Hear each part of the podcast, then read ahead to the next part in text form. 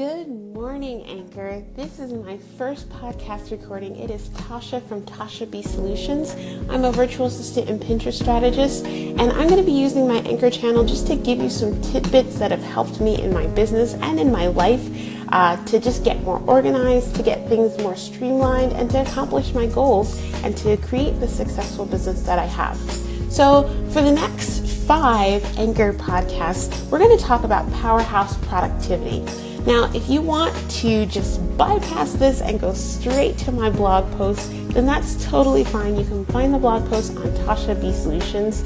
Um, I talk all about the five pillars of product of powerhouse productivity, but we're going to start with the first one. And before we get there, we need to establish that being busy and being productive are two completely different things. So if you are going about your day, you get to the end of your day and you ask yourself, what did I accomplish today? And you kind of have to rack your brain to come up with an answer. And chances are you were just busy, you were doing things that really didn't up level your business, that didn't get you to feeling that I achieved something goal um, and you weren't productive. So, productivity, when I think of that, I think of a checklist, right?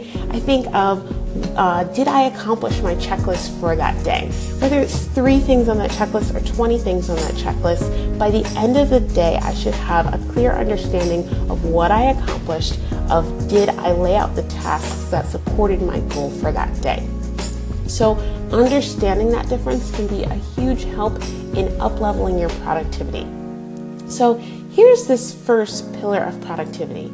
I want you to stop multitasking. Multitasking is indeed not your friend. And I totally get it. You feel like a rock star when you're doing all these things. You're cooking while pinning on Pinterest, you're conducting a client call. You feel fantastic. But actually, it's totally the opposite. And research proves that multitasking is not the way to go. Actually, you're not using as much of your brain as you could be if you were working on focusing on one specific task, and it ends up taking you longer. Your work is sloppier, you leave things out. So, work on one thing at a time. You'll find that the quality of your work improves and the time it takes to complete that work actually decreases. Okay, so that's my tip for right now. I will be back later today giving you Powerhouse Productivity tip number two. Have a fantastic morning.